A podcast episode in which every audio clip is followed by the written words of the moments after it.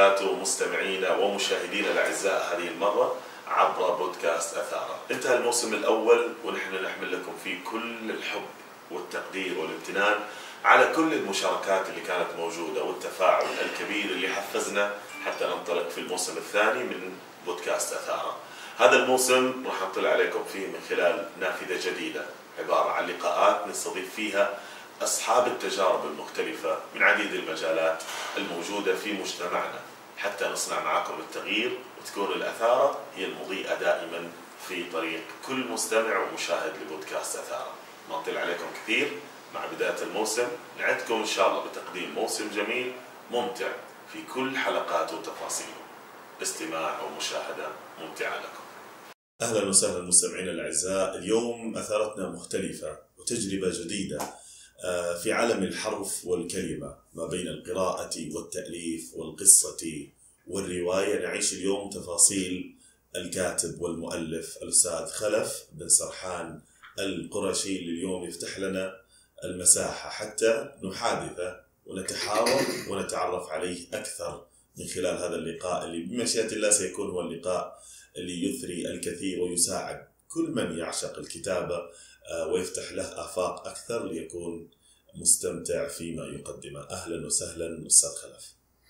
آه، أهلا بكم جميعا. بسم الله الرحمن الرحيم. الحمد لله رب العالمين والصلاة والسلام على سيدنا محمد وعلى آله وصحبه أجمعين.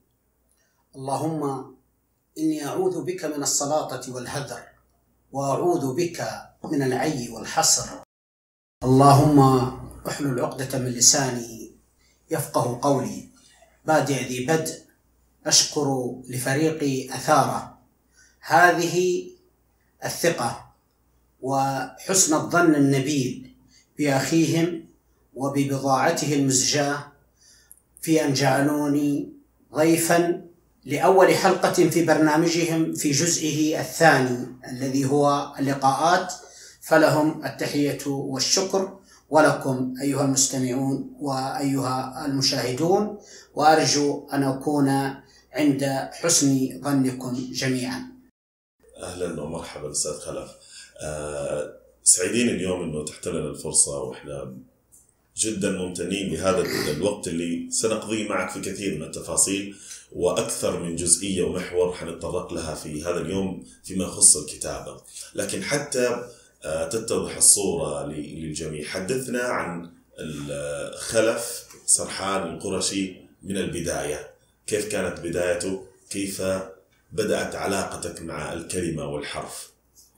بسم الله آه، بدايتي تقريبا آه، ليس فيها ما يخ... ليس فيها ما يختلف عن بداية أي شخص من مجاييه كما نقول عنا نحن جيل الطيبين مع أني أؤمن في قرارة نفسي بأن لكل زمان طيبوه وخبثاؤه ولكن نحن يعني نحب أن نستفرد بهذه الكلمة وكأن لا طيبون سوانا.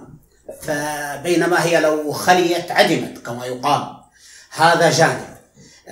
آه، أنا يعني نحن جيلنا كانت الحياة فيه أصع أكثر صعوبة أكثر قسوة في جميع نواحيها الاجتماعية. أنا وخلف خلف سرحان القرشي حكاية مثله مثل حكاية آه، أي من البشر. أنا كثيرا ما أقول إخواني وأخوات المتدربات في أو المدربين في دورات الكتابة الإبداعية التي يقيمها أن وراء كل إنسان منا حكاية. وأننا حكايات تمشي على الأرض ففي تسمية كل منا حكاية ويوم طهاره وختانه حكاية ويوم دخوله المدرسة حكاية. وهكذا إلى أن يموت بعد أن يموت. كل يوم هو في حكاية. كما يقول الأستاذ الصديق المبدع يحيى العلكمي نحن حكايات تمشي على الأرض. فمن هنا تعلق الإنسان بالحكاية. فأنا حكايتي أني ولدت لأبوين رحمهم الله ورحم الله موت المسلمين جميعا. وأتيت بعد ثلاثة إخوة لي توخاهم حمام الموت.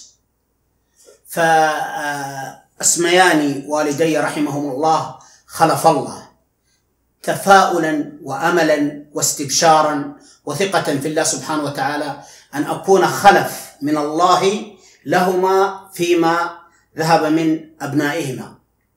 واستجاب الله لحسن ظنهما وثقتهما مع أن الموت راودني عن نفسي نفس كثيرا كثيرا كثيرا في طفولتي. ولكن كما يقال عمر الشقي بقي وكتب الله لي الحياة ولعلها استجابة دعوة والدي رحمهم الله تعالى. ولدت في بيئة بدوية آه، يقتات الناس فيها على كان أبي راعيا وكانوا يعانون ما يعاني ما يعانيه أمثالهم في ذلك الزمن. أنا من مواليد 1381 هجري وفي قرية وفي يعني وفي الهدى بالقرب من الطائف وعانيت كثيرا غير أن هذه المعاناة خلقت لدي حوافز كثيرة في الجد والاجتهاد. رعيت الغنم كثيرا عند الغنم عانيت من العطش بشكل كثير جدا. كتبت كثير من هذه الحكايات التي أتذكرها في في مسودة كتاب القادم بإذن الله. كتابي أسميته يحمل اسم أمي ترضع عقربا. أمي ترضع عقربا. ذكريات طفل من زمن الطيبين. وسيكون هذا الكتاب إن شاء الله آه، يعني في أقل من عام بإذن الله. بإذن واحد أحد يكون متواجدا. واعتقد أن فيه ما يشير لطفولتي التي أزعم أنها مختلفة في جوانب عن بعض أقراني. حتى من أبناء عمومتي وأخوالي كان فيها جوانب ليس هذا مجال تفصيلها في الكتاب لها متسع. التحقت بالمدرسة كان من حسن حظي أن أخي الدكتور عالي أستاذ الأدب والنقد بجامعة الطائف سابقا الله يمده بالصحة والعافية يعني الرجل هذا تبناني ويعني تبناني من الناحية الثقافية كثيرا وكانت مكتبته رافدا لي. تخيل وأنا أرعى الغنم. آخذ من كتبه بعض الكتب وأقرأها عند الغنم لأنه عند الغنم في وقت طويل جدا. يعني بالساعات ثمان ساعات سبع ساعات متصلة. لبين ما أرجع لأهلي مرة أخرى ويأتي آخر يقوم مقامي في رعي الغنم. فكان في هذا الوقت كنت أقضيه في ليس لي وسيلة يعني من ترفيه إلا أني أقرأ كتب. فتخيل أني قرأت كتبا لم أفهمها في ذلك الوقت. ولكنها أفادتني فيما بعد في الأسلوب في التعبير في كذا. تخيل طفل في الخامسة الابتدائي يقرأ كتب لطه حسين. لم أفهم منطق طه حسين عندما لكن هذه الكتب اللي كانت متاحة التي لم أقرأها. يعني الكتب اللي كانت متاحة لم أقرأها آخذ هذا الكتاب. عثمان و علي وبنوه عثمان والفتنة الكبرى الشيخان وهكذا. فكنت آخذ هذه الكتب. معي عند الغنم وأقراها. كنت كانت أستمتع بالحكاية التي فيها القصة. وأما بالنسبة لتحليل طه حسين رحمه الله وقراءته العميقة لهذه الأحداث وربطها هذا كان بالنسبة لي صعب صعب يعني فوق مستوى أفقي. قرأت في طفولتي وبفضل الله سبحانه وتعالى ثم من توجيه من أحد أساتذتي أيضا الذي هو الأستاذ حماد السالمي من هذا المنبر وجه له التحية والشكر والسلام. نصح والدي أن يشتري لي كتب مصطفى لطفي المنفلوطي آه، فمن طفولتي من الصف الخامس الابتدائي قرأت والسادس الابتدائي جميع ما كتبه مصطفى لطفي المنفلوطي سواء الروايات المترجمة أو النظرات والعبرات. وما زلت حتى الآن وأنا في الستين أتوق لقراءتها مرة ثانية. تأثرت بأسلوب مصطفى لطفي المنفلوطي كثيرا جدا وبرواياته وبقصصه. ولا أكتمكم سرا أنني كنت يعني وقد أكون مثل غيري في هذا الجانب يعني لست بدعا من الناس في هذا. كنت أبكي عندما في بعض القصص بالذات قصة الفضيلة التي هي رواية الفضيلة بول فرجيني وهي مترجمة طبعا عن الفرنسية ولكن مصطفى لطفي المنفلوطي لمن لا يعرف هذا الجانب هو لم يكن يترجم ولم يكن يجيد الفرنسيه ولكن كان الناس هناك يروون له القصة بالفرنسية الذين يقرؤون الفرنسية ويعيد صياغتها هو بلغته العربية ويبدع فيها وكان يعني ابداعه الاكثر في قضية الاسلوب استخدام العبارات والأسلوب اللغوي والرصين في اللغة. بعد كذا استمرت في عملية القراءة والكتابة معتمدا على الله سبحانه وتعالى ثم على المكتبة الثرية التي كانت لأخي الدكتور عالي واستمرت في هذا الشيء حتى بعد أن آه، وصلت هذا الشيء إلى أن وصلت المرحله الثانوية وبدأ عندي اهتمام باللغة الإنجليزية. تخصصت فيها في المرحلة الجامعية في اللغة الإنجليزية. بدأت أقرأ في مساحة أخرى بجانب آخر باللغة الإنجليزية. أتذكر أن كان مدرس لغة إنجليزية آه، استشرته اسمه عويضة حسن رحمه الله حيا كان أو ميتا. فأقول له أنا عندي رغبة أدرس لغة إنجليزية فماذا ترى يا أستاذ؟ قال لي يا خلف أنت ممتاز في اللغة العربية. فليش تروح لغة إنجليزية؟ لكن عموما ما دام إنها رغبتك وهوايتك من يمتلك اللغة يبني يمتلك العالم. وروح لغة إنجليزية. فكانت لكلمتي هذه يعني الأثر الأكبر التشجيع الأكبر الحافز الأكبر رغم أننا وجدنا معاناة في اللغة الإنجليزية، اللغة الإنجليزية لم تكن يسير تعلمها بالنسبة لنا، لم يكن هناك أي قاموس إلكتروني. كنت إذا أردت أن تبحث عن معنى كلمة باللغة الإنجليزية تحتاج إلى قاموس المورد الكبير بنسخته الورقية، وتظل يعني تبحث في هذه الصفحات كلها لبين ما تجد الكلمة، وتخيل عندك نص يعطيك إياه الدكتور وفيه 100 كلمة يمكن جديدة تحتاج تبحث عنها. معاناة غير طبيعية، لم يكن في جوالات طبعا، لم يكن في كمبيوترات، لم يكن في برامج كمبيوتر، يعني لو توفر لنا في ذلك الوقت مقارنة بالمجهود الذي كنا نبذله في الدراسة في الجامعة أنا وزملائي لست أنا لوحدي. لو توفر لنا التقنيات المتاحة اليوم لأمكننا تعلم سبع لغات بدل من لغة واحدة بذلك الجهد. ما شاء الله بذلك الجهد لأنه كان جهد جبار جدا يعني. والحمد لله. جميل جميل. يعني آه، من من شخص يرعى الغنم إلى شخص يقرأ في آه، في في كتب المنفلوطي إلى شخص وصل إلى آه، تعلم اللغة الإنجليزية. هذا التدرج كيف كان له أثر عليك مستقبلا في في مرحلة بدايتك في في الكتابة؟ كيف صنع هذا التمازج العجيب ما بين البداوة ورعاية الغنم إلى تعلم اللغة الإنجليزية والقراءة في الأدب الإنجليزي؟ وتقريبا الجانب الإنساني موجود في جميع هذه الجوانب في جميع هذه المراحل. الكتابة حالة إنسانية وحاجة إنسانية وأيضا آه، هواية إنسانية جميلة. فهي القاسم المشترك الجانب الإنساني في هذا الموضوع سواء للطفل عاش بدويا يرعى الغنم أو للطفل حتى عاش في المدينة ومرفه، الجانب الإنساني قاسم مشترك فيها كلها. لكنه هذه الفرص اللي توفرت لي من ناحية القراءة المكثفة في مرحلة مبكرة جدا أعطتني المزيد من الثقة في النفس. الثقة يعني كنت يعني متميزا في مثلا مادة الإنشاء كانوا يسموها التعبير. يعني كنت الكتب التي أقرأها منها القصص مثلا قصص قصيرة كانت مجموعة سلسلة في مصرية بعنوان المكتبة المدرسية. فيها مجموعة قصص آه، سعيد العريان وكم نفر كانوا يألفوها. وكنت أقرأ القصة كاملة القصة قصيرة يعني في حدود 20 صفحة من الحجم الصغير. وفي حصة الإنشاء في الصف الخامس الابتدائي هذا الكلام. يأتي مدرس اللغة العربية ويعني يقول من لديه قصة؟ فأقوم أمام زملائي وأروي لهم القصة. هم كلهم ينصتون لأن في حكاية. الحكاية وسيلة ترفيه جميلة جدا على الأقل الصغار. صحيح. وأنا أجد ثقة في نفسي.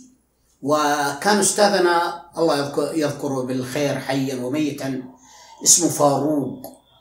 أستاذ مصري عظيم بمعنى كلمة عظيم يعني آه، كنت عندما أنهي القصة يصفق لي هو قبل أن يصفق لي الطلبة. فكان هذا يعطيني حافز قوي جدا. وهنا أستغل هذا المنبر وأستغل هذا اللقاء لأنبه لدور المدرس. دور المدرس قوي جدا ولا يعني يستهان به وينبغي أن يعي إخواني وأخواتي في قطاع التعليم وقطاع التدريس هذا الدور. كلمة من المدرس تؤثر وكلمة معاكسة قد تحبط كثيرا. فالمدرسين لهم دور كبير. والقراءات هذه أعطتني هذه الثقة أعطتني هذا فأحسست أني أستطيع أن أكتب. جميل. فأول مقالة كتبتها ونشرتها كانت مقالة عن الصداقة والأصدقاء في مجلة تصدرها مدرسة دار التوحيد المتوسطة وأنا في الصف الثاني المتوسط. فكانت المجلة هذه حتى تطبع ذيك الأيام. ما في كمبيوتر لم يكن هناك كمبيوتر. كانت تطبع على ال- الآلات التقليدية ستنسل يسموها أو حاجة زي كذا ممتاز فعندما ظهرت المجلة وعليها المقالة وتحتها اسمي يعني ما تتخيل يعني شعرت بفخر وزهو عالي جدا. في الصف الثاني الثانوي آه، يقترح علي الدكتور عثمان الصيني واخي علي أو الدكتور عثمان ابتداء أن اكتب مقالا لمجلة كانت تصدرها أو كانت بصدد إصدارها جمعية الثقافة والفنون بالطائف. كانت هذه المجلة بعنوان مصيفنا وكان ذاك العدد بصدد إصدار العدد الثاني منها. فطلبوا مني مقالة واقترح علي عثمان الصيني أن تكون هذه المقالة عن الأعراف القبلية. هناك أعراف عند القبائل وكوني أنا من مجتمع قبلي فمن الأعراف مثلا الحق والمعدال والعاني ولها مصطلحات. فقال لي الدكتور عثمان الصيني لماذا لا تكتب عنها مقالة وننشرها لك في مجلة آه، مصيفنا في الجمعية. تحمست كثيرا هذه دعوة من شخصيا وبدأت أبحث وأكتب وأستشير آه، أبو عمار هذا من أحد أفراد قبيلتنا الله يرحمه ويرحم المسلمين ويفهم في هذه الأمور وأبوه شيخ يعني وهو بمثابة شيخ رحمه الله في هذه الأمور وأسأل عنها ويزودني بكثير من المعلومات وأكتب. المهم كتبتها ونشرت المقالة قدمها أخي علي نسيت أن أكتب عليها اسمي من الأعلى فقدمها أخي علي للأستاذ مناحي القثامي كان رئيس تحرير المجلة وقتها. والأستاذ مناحي القثامي لم يكن طبعا يعرفني وإنما يعرف علي فبعد فترة عندما لم يجد اسم ظن أن المقالة هذه لأخي علي فنزلت المقالة باسم أخي علي طبعا آه، رغم أنه هو أخي لكنها كانت بالنسبة لي صدمة وزعلت في أعماقي. صحيح. وإن تظاهرت بغير الزعل يعني تظاهرت أن الأمر عادي جدا. فلكي يواسيني الدكتور سعيد السريحي الله يذكركم اياه بكل خير والمستمعين والمشاهدين الكرام لكي يواسيني. قال لي يا خلف ما راحت بعيد. خلف عالي واحد من هذا الكلام. فكانت هذه بعد كذا بدأت أكتب مقالات في مجلات الجامعة.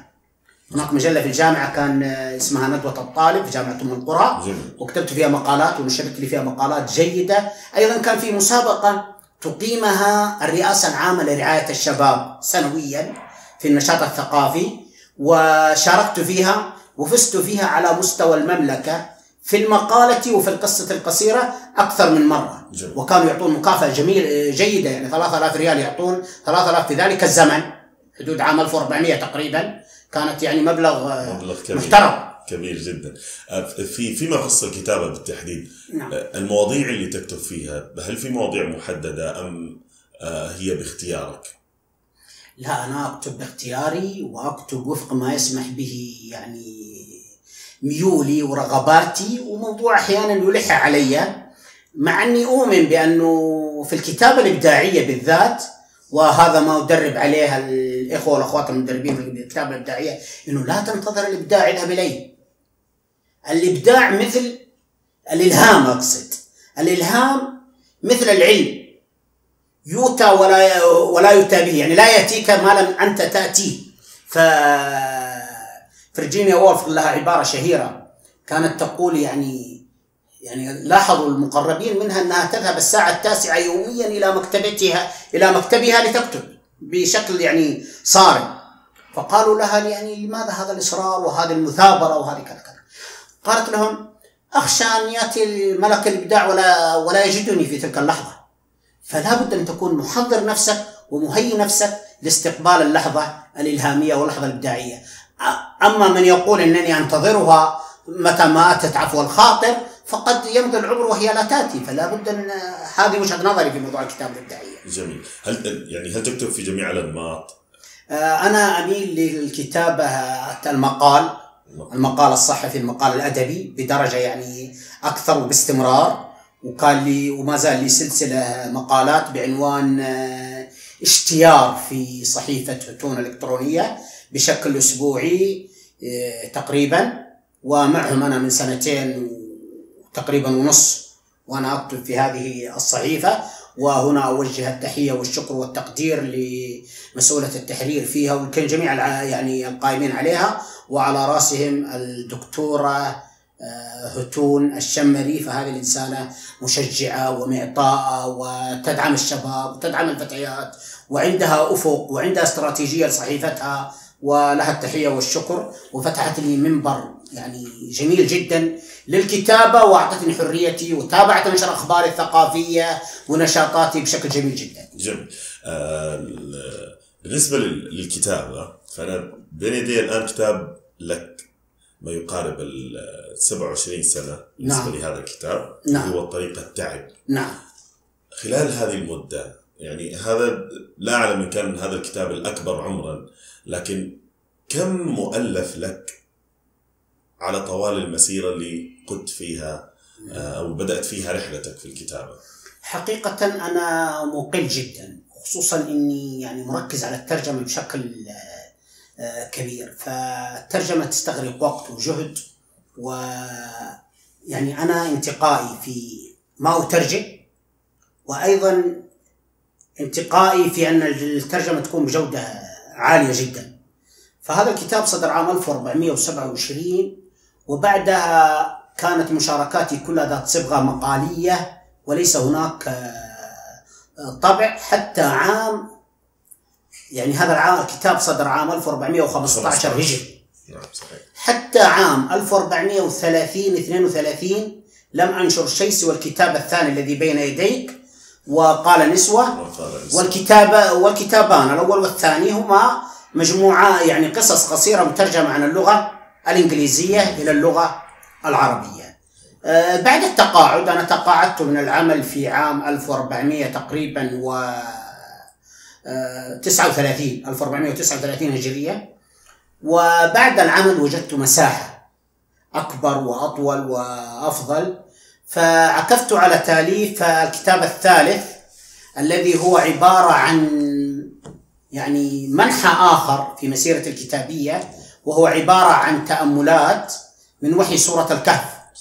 وأنهيت وطبع والحمد لله عن طريق منتدى باشا رحيل الثقافي ولهم التحية والشكر. وبعد ذلك في نفس المنحى منحى التأملات والتدبر في كتاب الله سبحانه وتعالى ألفت كتابا آخر بعنوان بين السقاية والصواع بين السقاية والصواع. والصواع تأملات ورؤى من وحي سورة يوسف وهذا الكتاب كان المفروض أن يظهر يعني هذا العام ولكن ظروف كورونا يعني ألقت بظلالها على المطبعة التي تم الاتفاق معها وما زال الكتاب في المطبعة منتهي في صيغته النهائية ومفسوح برقم الريتمك وبكل أموره. وأتمنى أن في عام 1421 يكون بين أيدي القراء الأعزاء وأسأل الله أن يكتب به النفع والفائدة للجميع إن شاء الله. الكثير من الترجمات والكثير من التأملات ما الذي يساعدك دائما في التأمل؟ وتأتي بهذه الرؤى وبالمقالات والمؤلفات اللي تكتبها. ما الذي يحفزك أو الدافع دائما في داخلك لي اللي يخرج كل ما تقدم؟ أولا أنا أعتبرها فضل من الله سبحانه وتعالى ونعمة ومنة إن الإنسان وسط هذا العالم المحموم وسط هذا العالم الذي يعيش رتم سريع سواء يعني الرتم السريع له داعي أو غير أو ليس له داعي. يعني زمننا هذا زمن يعني يعني طغت فيه السرعة على كل شيء. فما يجد الإنسان فرصة ومجال للتأمل. الأدب العظيم وطبعا كتاب الله سبحانه وتعالى أعظم أدب ممكن يتعلم الإنسان منه. يستحق منا التأمل يستحق منا التدبر يستحق منا أن نعمل عقولنا فيه. لذلك جاءت آيات كثيرة تدعو للتأمل تدعو للتدبر تدعو ل يعني كان الصحابة يعني عندما تأتي الآيات لا يتجاوزون العشر الآيات حتى يتدبروها جيدا ويحفظوها جيدا ويعملون بها. فنحن الآن آه، يعني ينقصنا هذا التدبر. الأدب الجميل والعظيم إجمالا يحتاج إلى التأمل والتدبر. الفلسفة التدبر والتأمل نوع من الفلسفة. قليل من الفلسفة يعطي للحياة نكهتها الكثير منها قد مثل الملح يضر. ويعني فالقليل من الفلسفة أزعم أنه ضروري جدا حتى لحياة الإنسان العادي وليس فقط المتخصص. فهذه من قناعتي بأن الإنسان لا بد أن يتأمل. عندما عندما أقرأ القصة أنا أتأمل فيها. لماذا وضع هذه الشخصية؟ لماذا لم يضع تلك الشخصية؟ لماذا وضع هذه النهاية؟ ما الذي يهدف إليه؟ لماذا ترك النهاية مفتوحة؟ لماذا جعل الخير ينتصر هنا؟ لماذا جعل الشر هنا ينتصر؟ ما بالرسالة ما العيب الذي وقع فيه المؤلف؟ يعني في هذه هذه الأسئلة وفي أساتذة يعني في الجامعة مروا علينا يعني علمونا تقنيات وآليات بسيطة للتدبر والتأمل في العمل الذي نقرأه. هذا التدبر يأتي عن طريق الأسئلة، الأسئلة الخلاقة التي منها ماذا لو؟ ماذا لو كانت النهاية كذا؟ ماذا لو وضعنا شخص كذا؟ ماذا لو انهينا المسرحية أو الرواية عند هذا المشهد؟ هذه الأسئلة دربونا تدريب جيد عليها فلهم يعني الشكر والتقدير وجزاهم الله عنا كل خير. جميل أنا مقصدي آه، ما الذي يحفز ويحرك في داخلك التأمل والكتابة.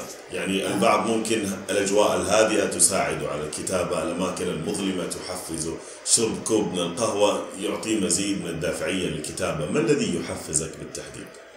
يحفزني شعوري بأن هناك حاجة إنسانية. لابد أن تسهم فيها طالما أنك تمتلك أدوات. حاجة إنسانية. يعني مثلا يعني مثلا أنا عندما أرى فيلم والفيلم هذا قائم على حبكة قائم على عمق. فتجدني أكتب عنه صفحة أو صفحتين أو ثلاث صفحات. أحاول أضيء للمشاهد العادي الذي شاهده كحكاية كقصة. أحاول أضيء له أمنحه بعض الإضاءات التي يفترض أنها قد ما وصلته. قد ما وصلته من الخطاب الذي يريده الفيلم أو المخرج أو كاتب السيناريو أو المؤلف. قد ما تكون وصلت الشخص العادي. قد تكون ثقافته نوعا ما أقل من إدراك هذا الشيء أو أنه لم يعني يعمل عقله بما فيه الكفاية. فأجد أنه من المناسب جدا أني امنحه شيء من الجمال والعمق الذي أنا وصلته له ولو كان بصورة يعني فيها مباشرة أحيانا لكنها لا تفسد جمال العمل الاساسي الذي كتبت حوله. يعني اللي حفزني أساسا هو بالدرجة الأولى قناعتي بأن ثمة حاجة وقناعتي بأن العمل يستاهل. إذا وقع في يدي عمل يستاهل أنا مثلا عندما تقع في يدي قصيدة بعض القصائد آه، أحيانا أسمع أغنية. مجرد ما أسمع هذه الأغنية أجد نفسي مجبورا من وحي كلماتها بالدرجة الأولى. يعني أنا عندي النص آه، له قدسية خاصة. من وحي كلماتها قبل موضوع اللحن وقبل موضوع الأداء مع أهميتها عندي وتأثيرها يعني في إيصال الرسالة لأنه هو كت متكامل حزمة متكاملة لكن أجد أنها أثرت فيا ولكن المحور الأول هو الكلمات الصور البلاغة فأجدني مدفوع بقوة لا يعني غير قابلة للتفسير لأن أكتب عنها مثلا.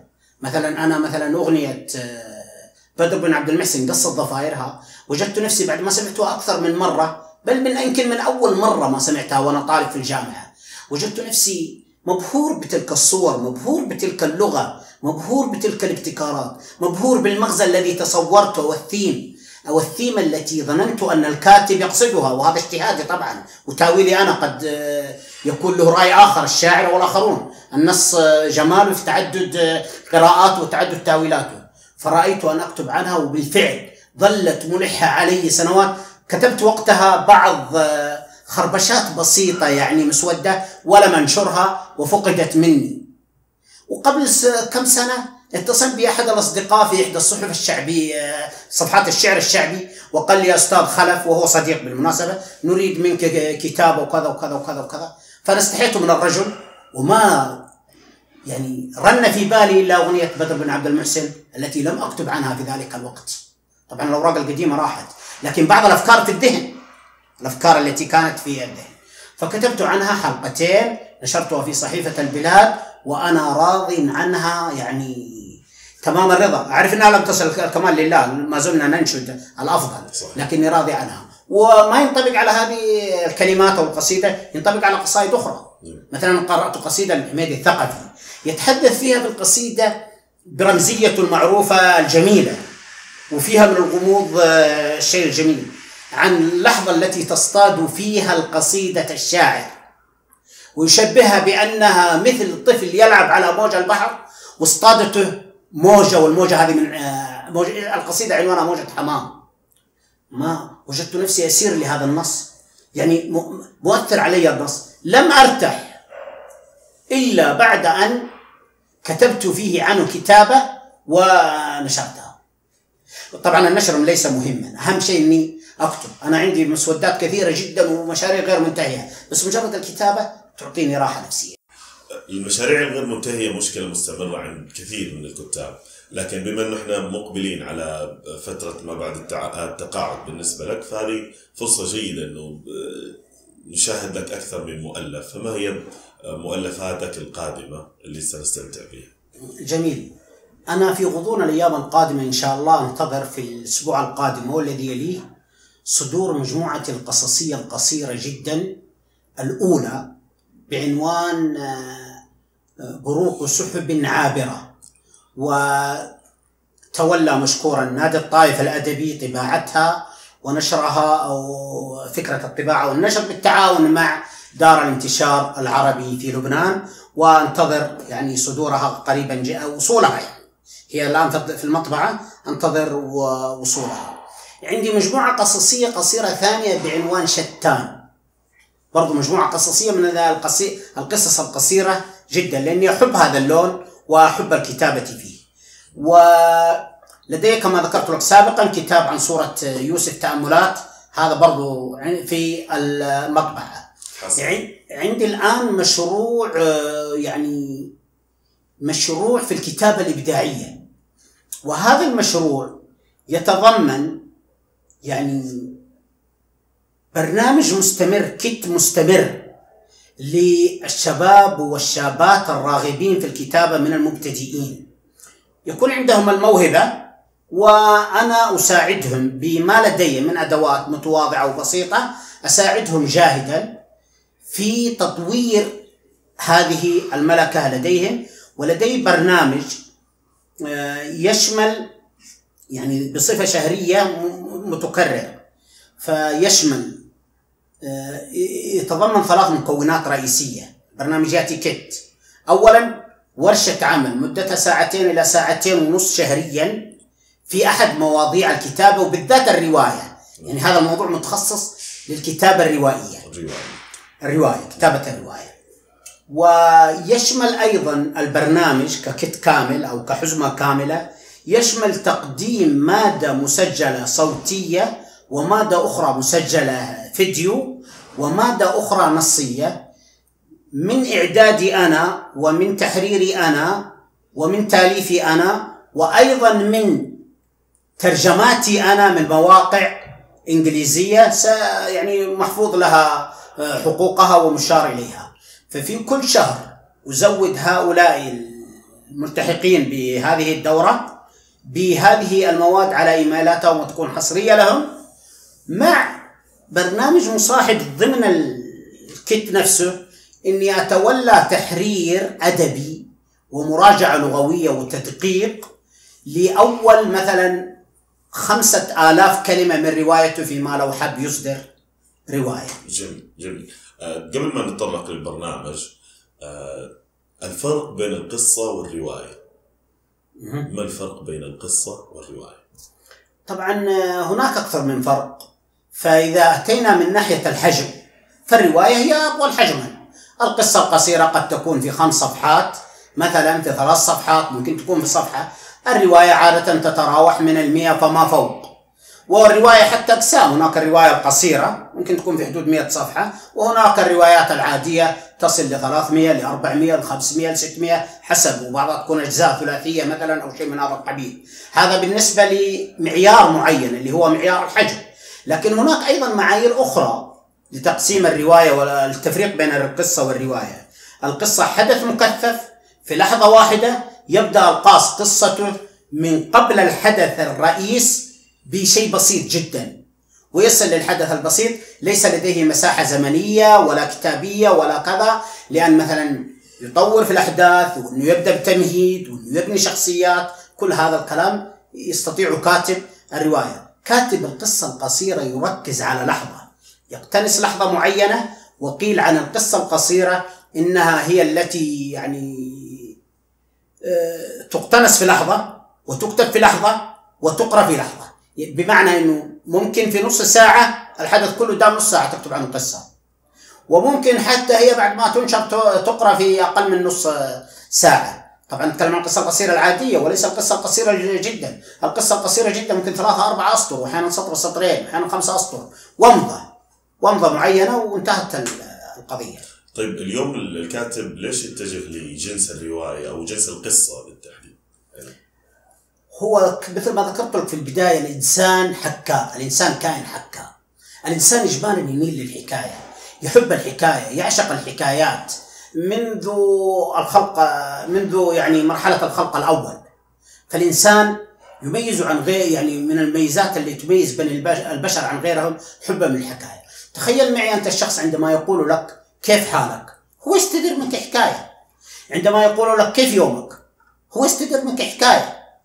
فالحكايات ترى تصبغ حياتنا بشكل غير طبيعي. لذلك نحن نعشق الحكايات ونحب الحكايات. بالنسبة للرواية يجد فيها الإنسان العادي أو القارئ أو القارئ إجمالا. يجد فيها ذاته يجد فيها نفسه. يجد في أبطالها البطولة التي لم يستطع أن يحققها بنفسه. يعني يجد في الأبطال الرواية عادة ذلك الانتصار. وتلك المثابرة وذلك التجاوز التحديات التي لم يستطيعها هو بنفسه. فيجدها فيها فبالتالي تشبع عنده عاطفة معينة تشبع شيء. يجد في انكسارات شخصيات الرواية شيئا من انكساراته وكأنها مواساة له. يجد في عوالمها عالم موازي لعالمه. يجد في مشاعر هؤلاء الشخصيات التي فيها بما وقع عليهم من ظلم أو ما تحقق لهم من مجد وكذا وكذا وكذا يجد فيها شيئا مما وقع له أو يتمنى أن يقع له بشكل أو بآخر. في الواقع هو يجد ذاته الرواية هي عالم موازي. هو عالم هو ولكن أحيانا ينظر إليه بصورة بانورامية صورة أكثر اتساعا وأكثر افقا وأكثر عمقا وصورة متجردة. كانه ينظر للصورة من خارجها لكن ينظر لصورته هو. هذا هو السحر الذي تفعله الرواية في حياتنا. آه، هل القصة اللي آه، القصص اللي تكتب آه، هل هي تحاكي الواقع؟ أو هل بمقدورها محاكاة الواقع وإيجاد حلول للمشكلات اللي تتحدث فيها القصة؟ أم إنها مجرد قصة من وحي الخيال؟ القصة تجمع بين هذا وذاك وبالذات الرواية. فينبغي يعني هي يعني في اختلافات كبيرة. لكن ينبغي أن يكون العمل خيالي ولكنه خيال مؤطر بمنطقية معينة. يصنعها الكاتب منطقية فنية داخل النص. يصنعها الكاتب بأدواته. مسألة قضية أن القصص تعالج الواقع أو الروايات تعالج الواقع وتعالج مشاكل الواقع هذه مسألة فيها نظر. فالرواية والقصة ليست خطبة جمعة. وليست كتاب مباشر. افعل ولا تفعل. آه ننصحك بكذا. إن فعلت كذا تجد الخير. هي أعمق من هذا. وهي يعني تتعامل بفنية مع مع الواقع ومع الأحداث. وهي مهمتها أن تجعل القارئ يفكر ويتأمل ويستنبط ويستنتج برؤى مختلفة. لكن عندما يقول كاتب قديما جت فترة من فترات علينا هنا في السعودية كان كثير من الكتاب وبالذات الشعراء الشعبيين مع احترامي لهم أنا يعني أميل للشعر الشعبي ولا يفهمون مني خطا. لكن بعضهم كان عندما تأتي معه مقابلة يقول له ما هي المشاكل التي تعالجها قصائدك؟ حتى السؤال عليه ملاحظة. لكن يقول له والله يا أخي أنا عالجت في قصائدي مشكلة غلاء المهور كانت قديما عندنا مشكلة غلاء المهور أشد منها وقعا الآن. يا أخي لا يمكن أنت تعالج مشكلة غلاء المهور بقصيدة. المسألة أكبر من كذا. والأدب إيحائي باقتدار. الأدب يعني ما في هذه الألوان الأدبية الراقية والعميقة وكذا وكذا. أكبر من قضيه هي ليست خطبه جمعة مع احتراما خطبه الجمعة لكن طبيعة الذين يصلون أمامه واختلاف مستوياتهم وطبيعه ان تكون بعض الارشاد هذا على العين والرأس وله مجاله لكن ليس مجال الرواية أنها تخلق آه، توعية بمشكلة آه، غلاء المهور. يعني هذه النقطة الرواية فن. والفن ما لا يعني هذا أن يقول الفن للفن لكن نقول الفن للفن وللحياة معا ولكن ليس بالسطحية وليس بالمباشرة وليس بال بما يتصور الناس انه والله إذا بكتب خاطرة ولا بكتب رواية وأعالج فيها مثلا مشكلة التنمر لدى الشباب إنه هذه الرواية ستكون يعني نجحت وتجعلني في سجل الخالدين. لا ابدا المسألة ليست هكذا. بما إنه الكتابة دائما تحتاج إلى عمق. وإيصال يعني معنى حقيقي من خلال هذا العمق. آه، ما هي المفاتيح الأساسية لكتابة آه، القصة لكتابة الرواية لكتابة حتى الخاطرة؟ إيش هي المفاتيح اللي إذا امتلكتها أنا كشخص بإمكاني أن أكتب؟ آه، الشغف. الشغف ثم الشغف ثم الشغف. أن تكون شغوفا بهذا اللون بهذا بهذا المجال بمجال الكتابة. أن تكون اولا عاشقا لها ويعني وعندك رغبة في أنك طبعا لك أسبابك. كل شخص له أسبابه للكتابه منهم من يريد الشهرة منهم من يريد المال منهم من يريد آه، آه، تخليد اسمه العمر الذكر الانسان عمر ثاني كما يقول أمير الشعراء. وكلها أسباب مشروعة ومن حقه. لكن لابد أن يكون لديه شغف لهذا الشيء. والشغف هذا يولد طاقة. يولد يعني يشحذ الوقود. بمثابة وقود يعني يشحن بطاقته يجعله يصبر على التحديات. ليس كل من يريد آه، والله ما كتابة رواية بالتمني. لا يمكن أن تكون آه، بالتمني ولا بالرغبة أني أكتب ولا بأني أحدث نفسي مئة مرة في اليوم أني سأكتب رواية فقط ولا سأكتب قصة. فلا بد أن يكون هناك شغف وبعد الشغف الشغف هذا يحفزني لاتخاذ عدة إجراءات وخطوات. منها طبعا القراءة لا شك في ذلك. اقرأ ثم اقرأ ثم اقرأ. غير أن القراءة أيضا لملاحظة هنا. القراءة نفسها المكثفة رغم يعني أنها وقود متفق عليه يعني من جميع الكتاب والنقاد أنه أهميتها لدرجة أن الكثيرين يقولون ومنهم الدكتور حسن النعمي مساكم الله وإياه بالخير وهو من المبدعين في الكتابة الإبداعية وفي النقد أستاذ النقد بجامعة الملك عبد العزيز يقول اقرأ ثم اقرأ ثم اقرأ حتى تصل المرة العاشرة بعدين اكتب. وأنا أتفق معه كثيرا في مقاله.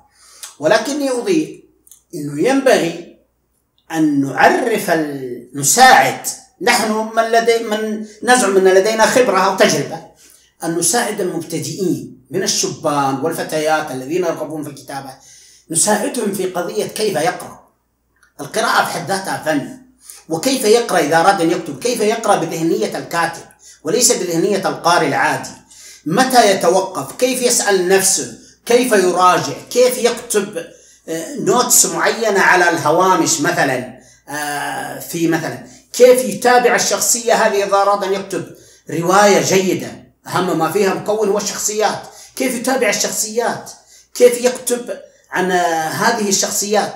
يعني الشباب الذين والفتيات الذين يرغبون في الكتابة بعضهم يقرأ ويقرأ كثيرا جدا. لكن مع ذلك لم يحصل التقدم الذي ينشده هو أو الذي يفترض بعد. آه، بعد هذه الكم القرائي الهائل. السبب لماذا؟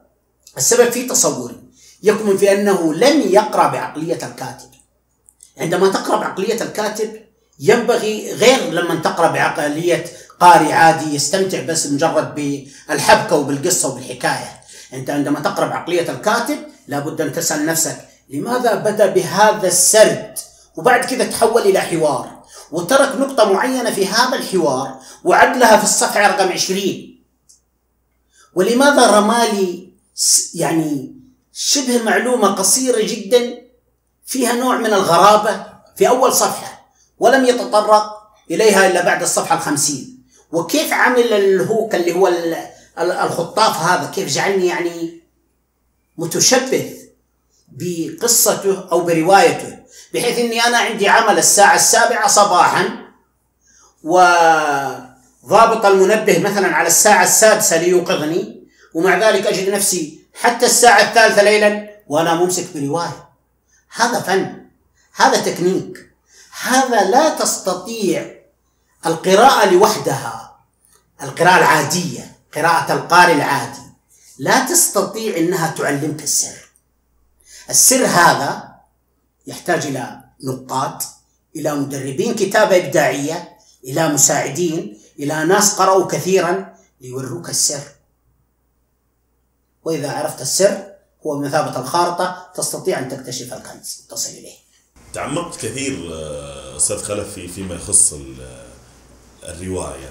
في واحدة من تغريداتك أو نصائحك للكتاب على تويتر آه، قلت فيها أظهر ولا تخبر. نعم. ففسر لنا. يعني أظهرت لنا إنه في عمق في الموضوع لكن لم تخبرنا. السر آه، فاخبرنا له جميل سؤالك والتقاطك التقاطاتك ذكيه جدا وأشكرك عليها. وتدل على يعني عمق وتأمل وهذا الذي ننشده دائما. و آه، في قضية أظهر ولا تخبر هذه يعني عندما تخبر الإنسان بخبر ما فأنت تملي عليه ال- بالذات القارئ أن يتقبله كوضع ثابت كفرمان تقول له مثلا محمد كسول خلاص أنت أعطيت أن محمد هذا الشخص كسول هو قد يقبل ما يقبل هذه قضية ثانية. لكن لو حاولت أن تبرز لي كيف يكون محمد كسولا بدون تقول لي إنه كسول لكان أفضل. فلو قلت لي محمد اعتاد أن يستيقظ متاخرا بعدما يكون زملائه الطلاب قد وصلوا إلى المدرسة ويرتدي من ثيابه المهملة التي لا يضعها بترتيب ما تيسر له منها ويسير ببطء وتثاقل إلى مدرسته. وعندما يصل يدرك أنه قد نسي مثلا آه، كتاب آه، بعض كتبه. لأنه لم يرتب آه، جدوله الدراسي من الليل. عندما تعطيه هذه الأحداث أو هذه الأشياء هو يستنتج أن محمد كسول ويرسم صورة لكسله باهرة بدون أن تملي عليه إنه يقبل الحقيقة المجردة. ففي الرواية والقصة والعمل هذا يعني يفترض إن الكاتب يظهر ولا يخبر وحتى في الأفلام والمسلسلات وفي السيناريو أيضا موجودة التقنية هذه. طبعا لا يعني هذا إنك ما تخبر في السرد في عملية السرد عملية طويلة فيها عدة آليات ومنها الإخبار. أحيانا أنت مضطر في جوانب من السرد أن تخبر. لكن قصدي لا يكون هذا هو المسيطر على ثيمة الرواية. الكاتب أنا أقول للطلبة والطالبات أو الاخوه والأخوات المدربين عندي في موضوع الكتابة أقول لهم دائما ال- عملية الكتابة وعمليه الرواية في حد ذاتها هي عبارة عن خلطة عجيبة. والخلطة هذه يعني خلطة تضعها المرأة عندما تضع المرأة طبخة يعني تريد أن تخرج طبخة أو تطبخ طبخة شهية ولذيذة وجميلة جدا. فهذه المرأة عندما تضع الملح مثلا هي لا تستطيع أن تحدد بعد أين ذهب الملح، ذهب في هذا المكان ولا في الجزء الأعلى ولا وعندما تضع مثلا الصلصة ولا البهارات ولا كذا، هو يختلط بهذا الوجبة ككل ويقدم هذه الوجبة في الأخير بهذا الشكل.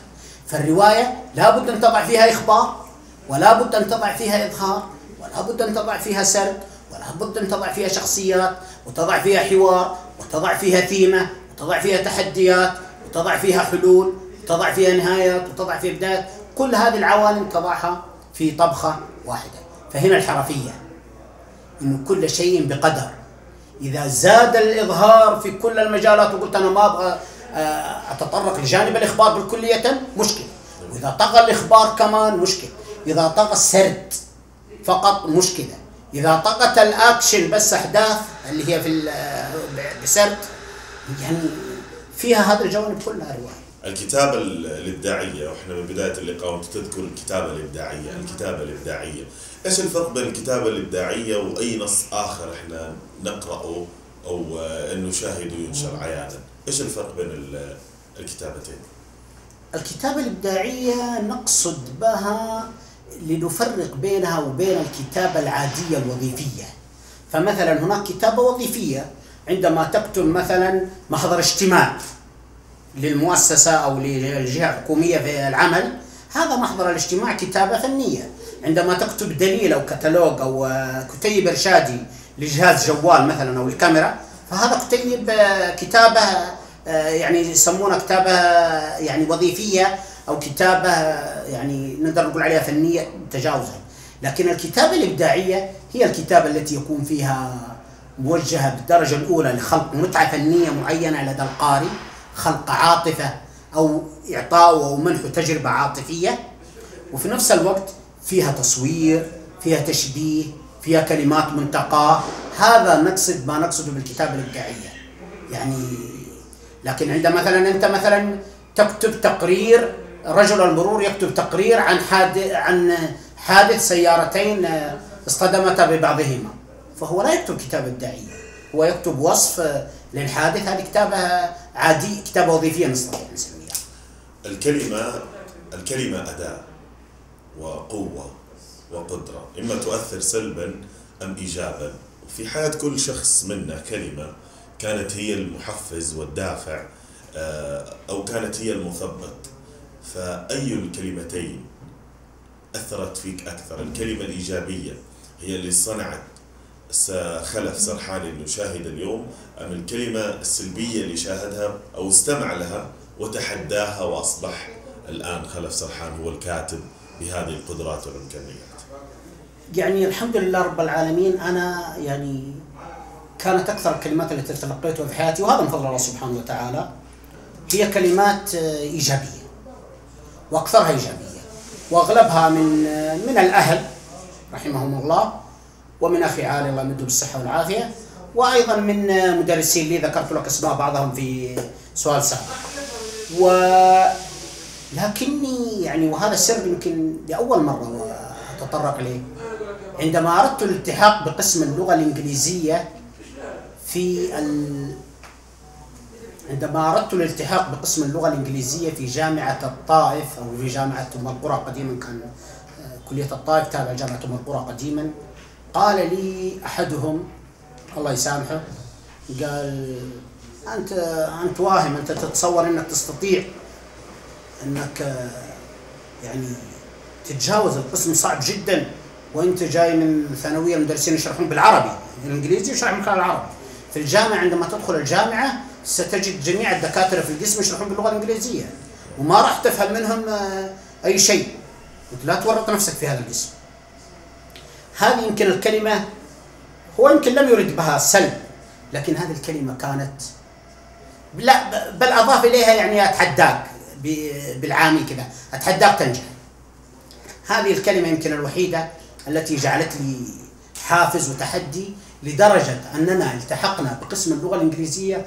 كنا 35 طالبا التحقوا بقسم اللغة الإنجليزية. هذا الكلام عام 1402 تقريبا أو 403 1403 هجرية ولم يتخرج من هؤلاء ويستمر في القسم إلا سبعة أشخاص. من ال 35 البقية فعلا واجهوا صعوبات وتحديات لم يستطيعوا أن يكملوا مسيرتهم. قلت لك في وسط عدم وجود آلات عدم وجود مساعدات عدم وجود حتى معاهد ممكن تأخذ فيها كورس مسائي أو شيء. فكنا سبعة أشخاص. أنا واحد منهم من أربعة كانوا معتمدين على الله سبحانه وتعالى ثم على لغتهم الإنجليزية اللي في الثانويه فقط وجودهم الذاتية. ثلاثة من الموجودين معنا الآخرين كانوا درسوا في جامعات أمريكية وانقطعوا وتعثروا لسبب أو لآخر وأكملوا معنا. فأنا واحد من أربعة فقط الذين تخرجنا وكنا أول مجموعة تتخرج من هذا القسم. فهذا سحر الكلمة. هذا سحر الكلمة. هذا سحر الكلمة. آه, آه، اليوم يعني بعد هذا التحدي طبعا هي كلمتين كانت مؤثرة. واهم واتحداك هي من صنعت خلف سرحان اليوم. في مجال اللغة الإنجليزية فقط. مجال اللغة إيه لكن غيرها لا ما لها آه، في آه، في في جميع المؤلفات وخلال هذه السنوات والتجارب اللي مريت فيها كيف كان تعاطي الإعلام مع النشاطات اللي قمت بها بالكتب اللي ألفتها بترجماتك المختلفة والمتعددة؟ كيف كان التعاطي معها اعلاميا؟ يعني الحمد لله. يعني أنا يعني أشكر الإعلام حقيقة لأنه يعني قد أكون أنا حظيت بما لم يحظى به غيري من ناحية الإعلام. اولا أنا قد يكون من حسن حظي إني أخذت دورات في التسويق وفي البيع وفي الأشياء هذه في دورات تطوير ذاتي مخالفة. فأنا اشتغلت على نفسي في التسويق نتاجي وما زلت. يعني أنا أشتغل على نفسي وأؤمن إن أكبر مسوق للأديب أو للمبدع هو نفسه بالدرجة الأولى. يعني مسألة أنا أظل وانتظر مؤسسات تقوم بدعم المبدع وتقوم بالترويج له وتقوم بكذا وأظل ألعن ألعن الظلام إنه ليس لدينا الآن مثلا مؤسسات مثل ما في الغرب تقوم بالمراجعة والتدقيق وتريح المترجم وتريح المؤلف وتأتي له بحقوقه كاملة وتفرغه للعمل الإبداعي. هذا الكلام صحيح ونتمنى وجودها. لكن لكي أنتظرها أن تأتي ينبغي أن أعمل. هل أجلس مكتوف الأيدي إلى أن تأتي هذه المؤسسات؟ سنموت. يعني وهي لم تأتي وقد لا تأتي. فحتى في الغرب يعني إحنا ترى أحيانا عندنا خداع يعني إنه والله المؤلف في المؤلف في الغرب مخدوم جدا وإنه ما يحتاج يسوق لعمله وإنه في مؤسسات ترعى هذا الشيء. هذا موجود في جانب لكن ليس في كل الحالات.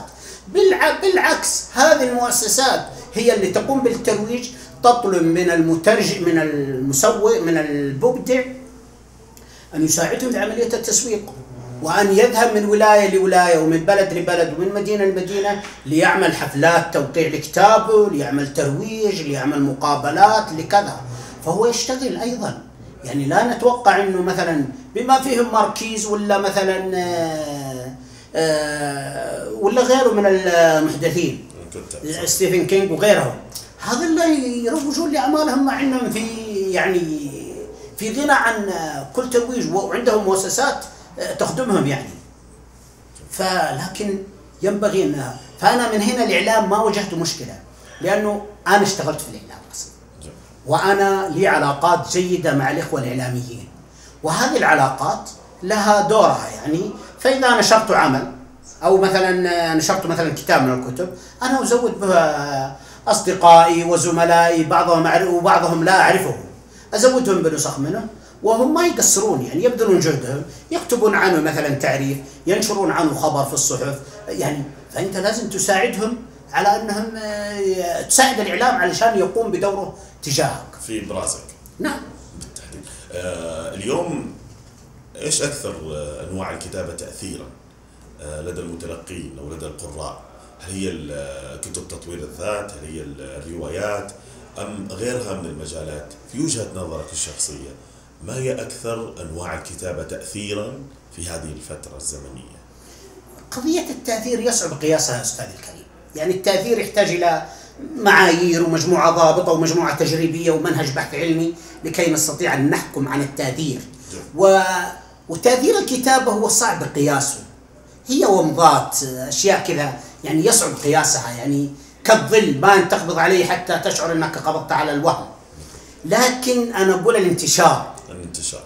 الانتشار ما زالت الرواية أعتقد كانت من سنوات طويلة جدا على الأقل في المشهد المحلي عندنا. وأيضا ممكن ننطبق على العالم العربي والعالم كله. الرواية كانت وما زالت ويبدو لي أنها ستظل رغم كل التحديات هي لها نصيب الأسد من آه، الكتب المنشورة والمطبوعة على مستوى العالم سنويا.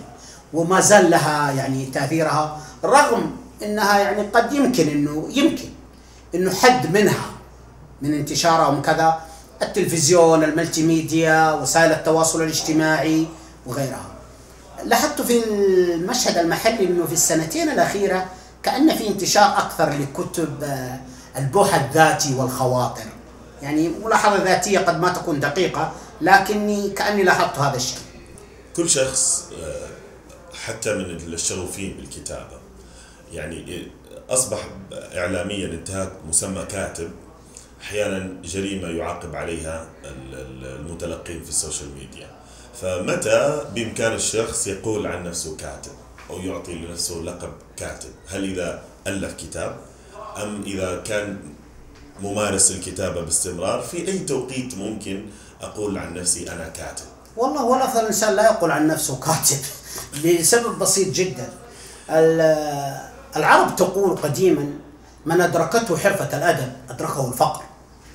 فالكتابة يعني يعني ما أعتقد أنها الآن الآن. الآن يعني أبطال السوشيال ميديا أكثر شهرة من الكتاب وأكثر مالا وأكثر ثراء وأكثر راحة وأكثر جماهيرية من الكتاب. فالكتاب سبحان الله يا أخي ما أدري يعني حظهم نوعا ما عاثر.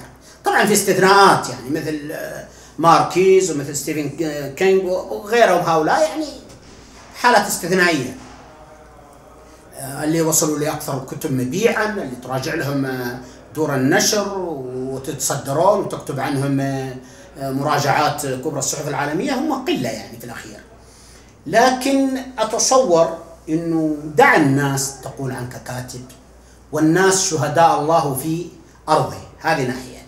في تصوري أنك متى يستطيع الكاتب إجمالا إذا كان يكتب باستمرار في الصحف في كذا حتى لو ما نشر حتى في السوشيال ميديا فهو كاتب لكن ما يكتب مقالة مقالتين خمسة عشر. تؤهله لأن يكون كاتب. لأن يعني لابد أن يكون فيه كم تراكمي مسألة مؤلف لا. هذه مؤلف لابد أن يكون لك كتاب مطبوع باسمك. كاتب ممكن مقالات كاتب لكن إذا جمعتها في كتاب وأصدرتها فهنا تحولت أو انتقلت من مرتبة كاتب إلى مرتبة مؤلف وفي كل خير وفي كل فقر إلا ما رحم ربي الله يعطيك العافية أستاذ خلف. اللقاء ممتع جدا. شكرا لك. أعتقد أنه اقتربنا من النهاية. ووددت ألا ننتهي لأنه طريقة الأسلوب والتفاصيل من البداية إلى هذه اللحظة آه، تعطي دلالة عن إنه الشخص اللي نحاوره الآن ونستمع له جميعا يملك في في أسلوب الرواية والسرد الكثير ويملك في عمق المعاني ما أهله حتى يكون هذا الشخص اللي أمامنا. شكرا. فالتنقل آه، من آه، من سؤال إلى سؤال كان يأخذ معنا دقائق ممتعة.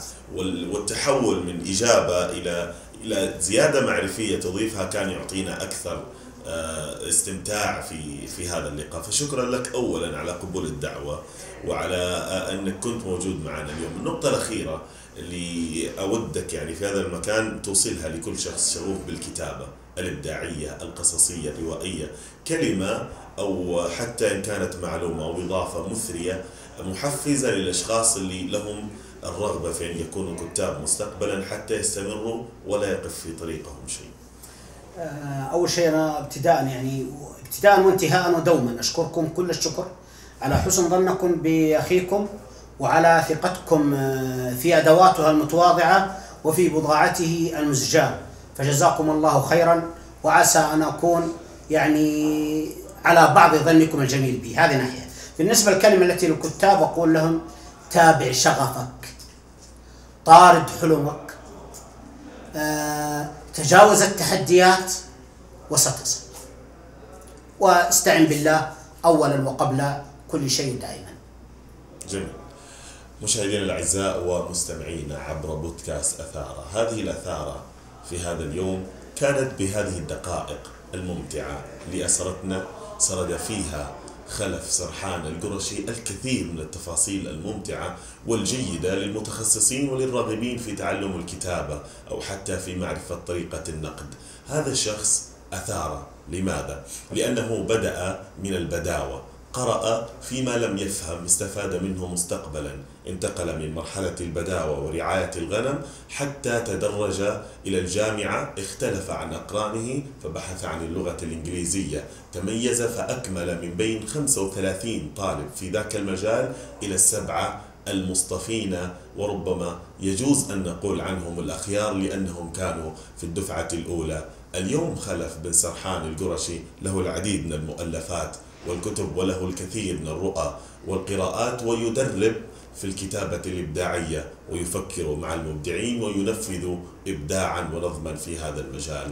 هذه رسالة واضحة أنك لا تترك مجال آه، لأحد أن يعبث بشغفك وأن تكون دائما مستمر. اتبع شغفك وأوصل للكثير من الأشخاص آه، أنك قادر ومستمر وأكد لنفسك دائما حفزها إيجابيا أن لا مستحيل ما دمنا نعيش ونتنفس على هذه الحياة. هذه أثارتنا في هذا اليوم. أتمنى أنكم استمتعتم بهذا اللقاء. وفي ختام هذا اللقاء نقدم الشكر الجزيل للأستاذ خلف أولا وكذلك لكافيه بروف للقهوة المختصة على استضافتنا في هذا اليوم. وهذه الحلقة برعاية كافيه بروف. شكرا لكم. السلام عليكم ورحمة الله تعالى وبركاته.